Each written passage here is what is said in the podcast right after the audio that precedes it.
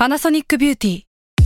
มากกว่าเครื่องเป่าผมด้วยนาโนอีเทคโนโลยีล่าสุดที่จะเปลี่ยนทุกประสบการณ์ที่คุณเคยมี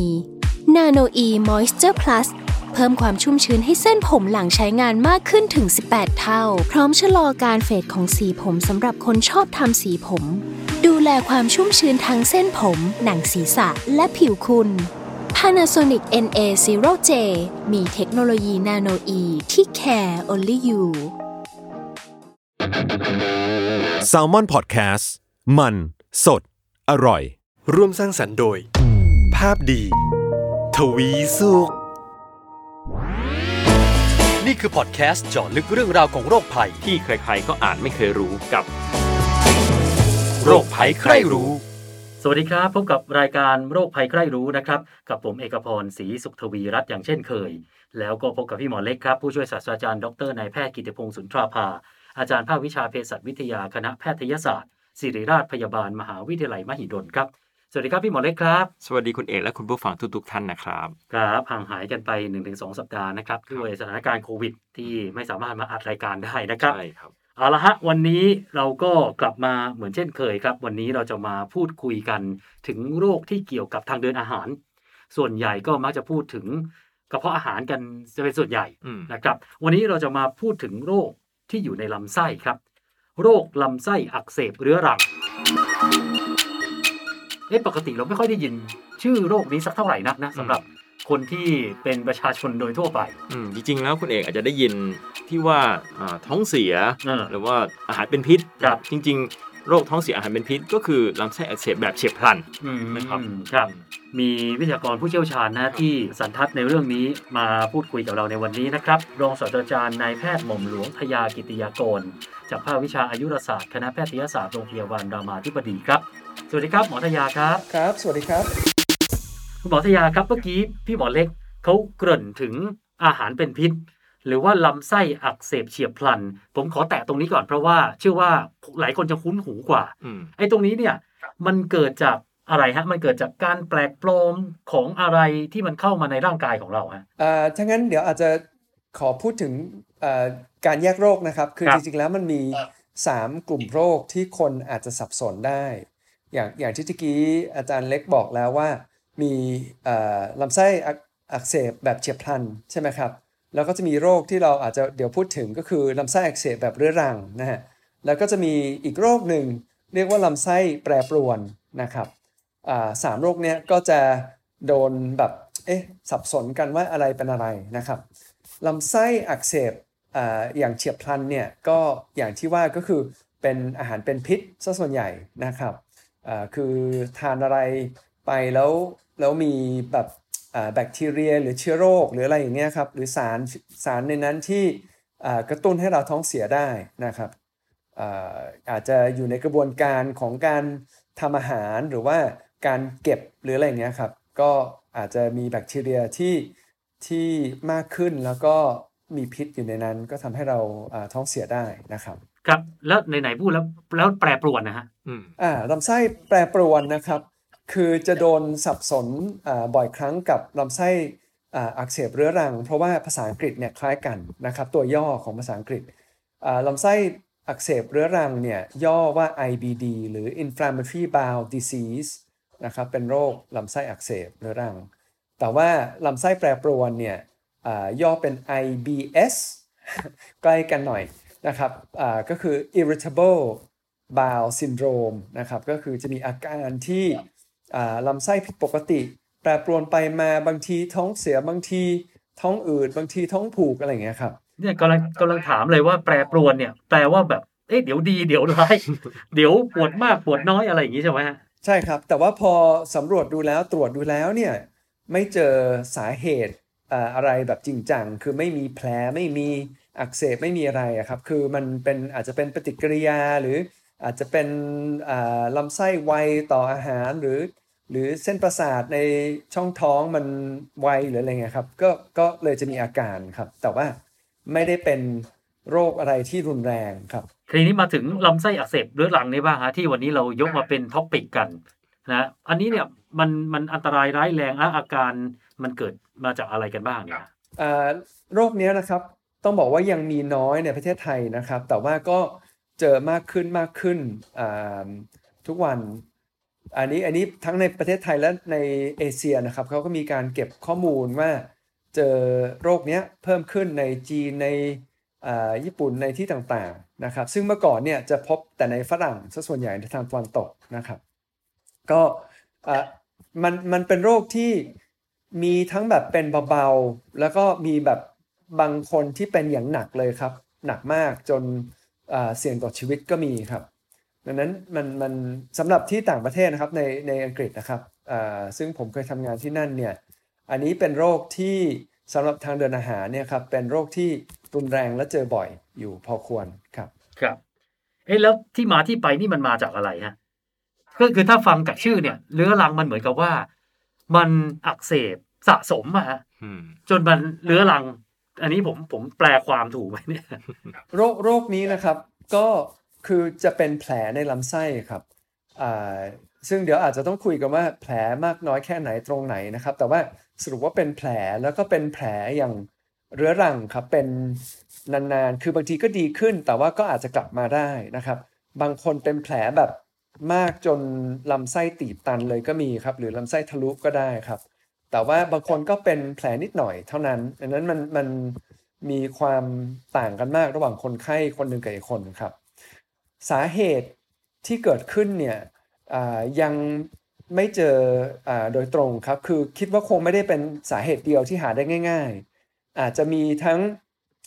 การเปลี่ยนแปลง เพราะคนทั่วโลกครับก็กลายเป็นกินข้าวคล้ายๆกับฝรั่งหรือคนคนตะวันตกมากขึ้นนะครับ westernized diet มากขึ้น มีการเปลี่ยนแปลงไลฟ์สไตล์นะครับอาจจะรวมกับ พันธุกรรมของคนนั้นด้วยนะครับ แล้วก็อาจจะมีภาวะอื่น ๆ ที่เกี่ยวข้องด้วยครับภูมิคุ้มกันอะไรเงี้ยครับที่เกี่ยวข้องด้วยนะฮะก็ทั้งทั้งหมดเนี่ยทำให้เกิดแผลในลำไส้ครับครับแล้วไออาการฮะที่เมื่อกี้คุณหมอบอกว่า เดี๋ยวบางคนก็เป็นมากบางคนก็เป็นน้อยเนี่ย เอาเอาเป็นเป็นมากนี่มันมากถึงขั้นไหนฮะการเจ็บปวดการ อักเสบของมันนี่มันจะออกอาการมาว่าอยังไงบ้างครับ คือในโรคเนี้ยนะครับจริงๆแล้วโรคเนี้ยแยกเป็น 2 โรคย่อยอีกทีหนึ่งนะครับ ก็คือมีอ่าคือเขาตั้งชื่ออันหนึงเนี่ยตามคุณหมอที่อ่ารายงานเป็นคนแรกก็คือ Crohn's disease เอ่อคุณหมอนั้นชื่อโครนนะก็เลยเรียกว่า Crohn disease นะครับส่วนอีกอันหนึงเนี่ยก็คือลำไส้อ่าใหญ่อักเสบก็คือ ulcerative colitis หรือย่อเป็น UC นะครับ ทั้งสองอย่างเนี่ยส่วนใหญ่จะมีอาการเป็นท้องเสียได้นะครับ แต่ว่าอันหนึงเนี่ยอาจจะท้องเสียแล้วเป็นเลือดออกมาด้วยครับ ส่วนอีกอันหนึงเนี่ยอาจจะปวดท้องท้องเสียปวดท้องแล้วก็อาจจะติดตันจนจนถ่ายไม่ออกนะครับ หรือว่าทะลุได้ แต่ส่วนใหญ่อาการเริ่มเริ่มๆเนี่ยน่าจะเป็นเรื่องท้องเสีย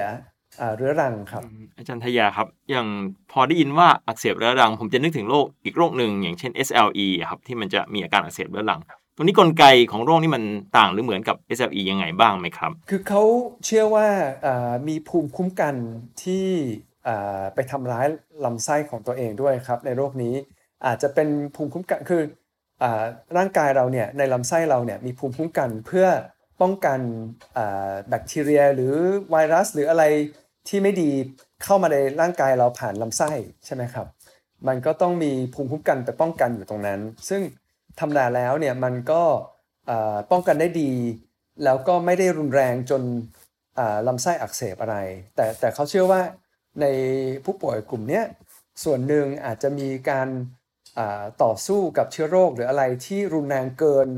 กว่าที่ควรนะครับ จน มันอักเสบขึ้นมาแล้วก็กลายเป็นแผลในลำไส้ได้ครับ อันนี้ก็เป็นทฤษฎีหนึ่งของของโรคนี้นะฮะอ่าซึ่งก็อาจจะเป็นคล้ายๆ SLE ที่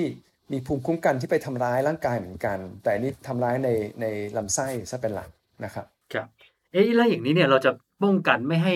ลำไส้ของเรามีแผลมีการอักเสบแบบนี้ได้ยังไงฮะคือการป้องกันตอนต้นนะครับ คือตอนนี้ยังเป็นน้อยอยู่นะครับที่ในประเทศไทยอ่าดังนั้น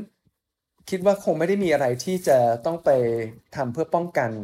อ่าสำหรับคนที่ไม่เป็นเป็นโรคนี้แหละครับแต่ว่าถ้าเป็นโรคนี้แล้วเนี่ยก็ต้องรับประทานยา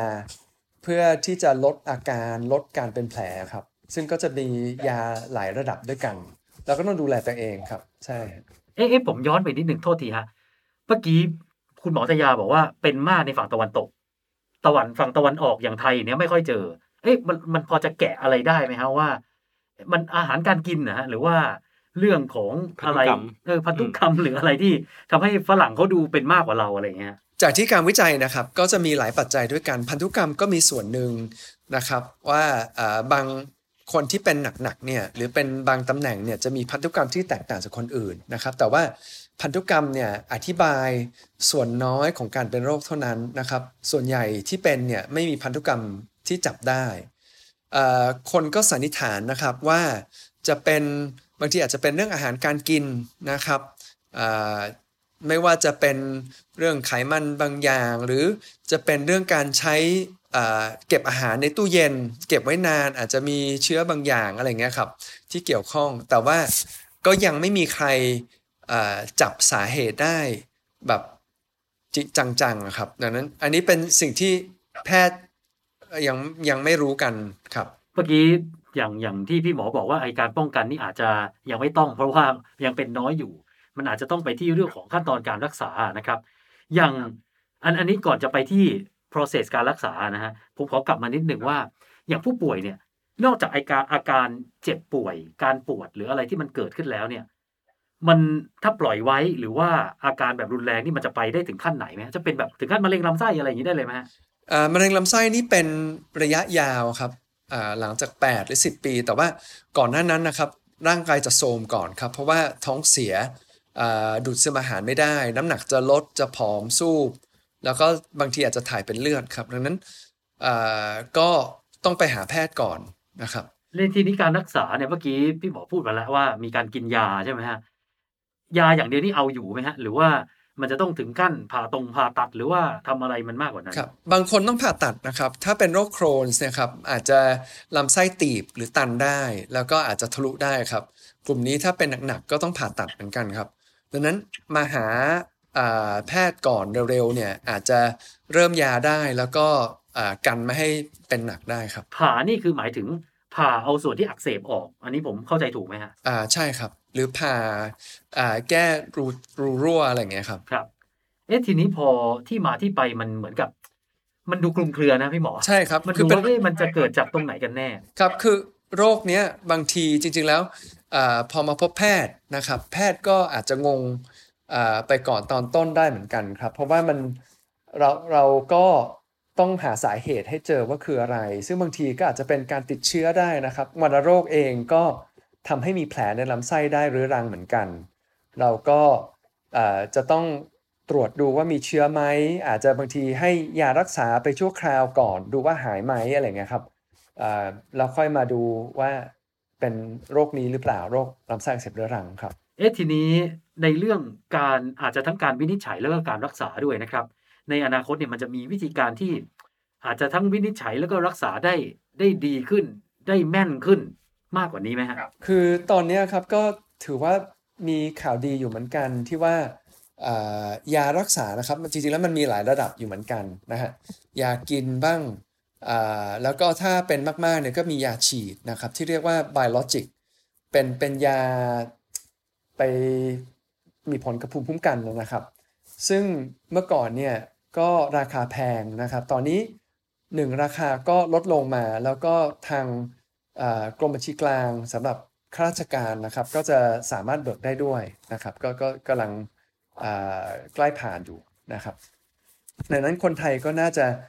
มียาที่เข้าถึงมากขึ้นครับเอ๊ะตรงนี้เนี่ยอัตราส่วนที่คนไทยเป็นนี่เราพบเยอะไหมฮะออกไม่เยอะครับ ก็ก็ยังน้อยอยู่แต่ว่าคนที่เป็นเนี่ยครับจะเป็นหนักมากเลยบางคนครับอ่า ในในประเทศไทยเนี่ยยังเรียกว่า uncommon นะครับ คือเจอน้อยนะครับ แต่ว่าก็จะเป็นโรคที่เพิ่มมากขึ้นอยู่เรื่อยๆครับ จากการวิจัยสำรวจดูในประเทศไทยและประเทศเอเชียต่างๆ รอบๆ เราเนี่ยครับ ก็อ่าเป็นมากขึ้นมากขึ้นทุกปีครับ อาจารย์ครับอย่างการดูแลตัวเองของคนไข้ นี่ควรจะเป็นแบบไหนบ้างครับสำหรับโรคนี้ครับ คือมีอ่า การดูแลก็จะมีหลายอย่างด้วยกันนะครับ คือเรื่องอาหารการกินเนี่ยก็จะสำคัญอ่าถ้าเป็นโครนซิซีสเนี่ยก็พบว่าการสูบบุหรี่หรือได้รับควันบุหรี่ มีผลทำให้อ่าโรคร้ายร้ายแรงขึ้นนะครับ อย่างชัดเจน บุหรี่มาถึงลำไส้ได้เลยเหรอฮะก็ครับอันนี้ไม่แน่ใจว่าเพราะอะไรเหมือนกันนะครับ แต่ควันบุหรี่เนี่ยหนึ่งถ้าเราสูบเองเนี่ยเป็นชัดเจน แต่ถ้าคนในบ้านสูบก็ก็มีผลอยู่เหมือนกันนะครับ ส่วน อาหารการกินนะครับบางอย่างก็จะกระตุ้นให้เป็นได้นะครับ อย่างเช่นพวกอของเปรี้ยวๆนะครับ พวกผลไม้เหมือนส้มส้มโอมะนาวอะไรเงี้ยครับก็อาจจะกระตุ้นได้นะฮะอีกอย่างที่ทำได้ก็พวกยาแก้ปวดครับ ที่เรียกว่า NSAID หรือแอสไพรินเนี่ยครับก็พวกนี้กัดลำไส้อยู่แล้วนะฮะโดยโดยตัวมันเอง การกิน สำหรับคนที่มีโรคเนี้ยครับอาจจะทำให้รุนแรงมากขึ้น หรือเป็นแผลมากขึ้นครับก็ก็ต้องกินอย่างระมัดระวังครับ หรือหรือพยายามหลีกเลี่ยงถ้าเป็นไปได้ แล้วก็อีกอย่างก็คือต้องต้องทานอาหารให้เพียงพอละครับ เพราะว่าบางทีอาจจะดูดซึมยากครับ ก็ก็ต้องอดูเรื่องน้ำหนักเรื่องอาหารให้ดีครับ ถึงขั้นต้องกินพวกอาหารย่อยง่าย กินวิตามินเสริมอะไรอย่างนี้ไหมฮะให้มันแบบซึม ซึมซับเข้าไปได้ง่ายอะไรอย่างเงี้ยฮะใช่ครับสำหรับคนที่อ่ามีแผลในลำไส้เล็กอ่าปริมาณเยอะหน่อยนะครับ ก็มีรอยโรคเยอะนะครับ ก็ก็น่าจะทานวิตามินได้เพราะอาจจะขาดไปในบางส่วน แล้วก็อ่าอาหารย่อยง่ายก็อาจจะสำคัญครับ เพราะว่าบางทีอ่าอาจจะมีเริ่มมีการตีบตันของลำไส้ครับอะไรที่มีกากเยอะๆอย่างเงี้ยครับหรือย่อยยากอย่างหรือทานเนื้อแล้วเคี้ยวไม่ดีอย่างเงี้ยครับก็จะทำให้ อุดตันได้เหมือนกันเอาละฮะก็วันนี้โอ้โหได้ความรู้เยอะเลยนะครับ ก็ขอบคุณคุณหมอตยามากนะครับครับขอบคุณขอบคุณคครัรับบครับขอบคุณครับ คุณผู้ชมนะครับ ถ้าเกิดมีเรื่องสงสัยอาจจะเพิ่มเติมในเรื่องนี้นะครับ หรือว่าเรื่องอื่นๆ หรือว่าแนะนำติชมรายการก็ส่งกันมาได้ ทางเพจของภาพดีทวีสุข หรือว่า Salmon Podcast นะครับเอาละฮะวันนี้เราทั้งสามคนลาไปก่อนเลยนะครับ สวัสดีครับครับสวัสดีครับ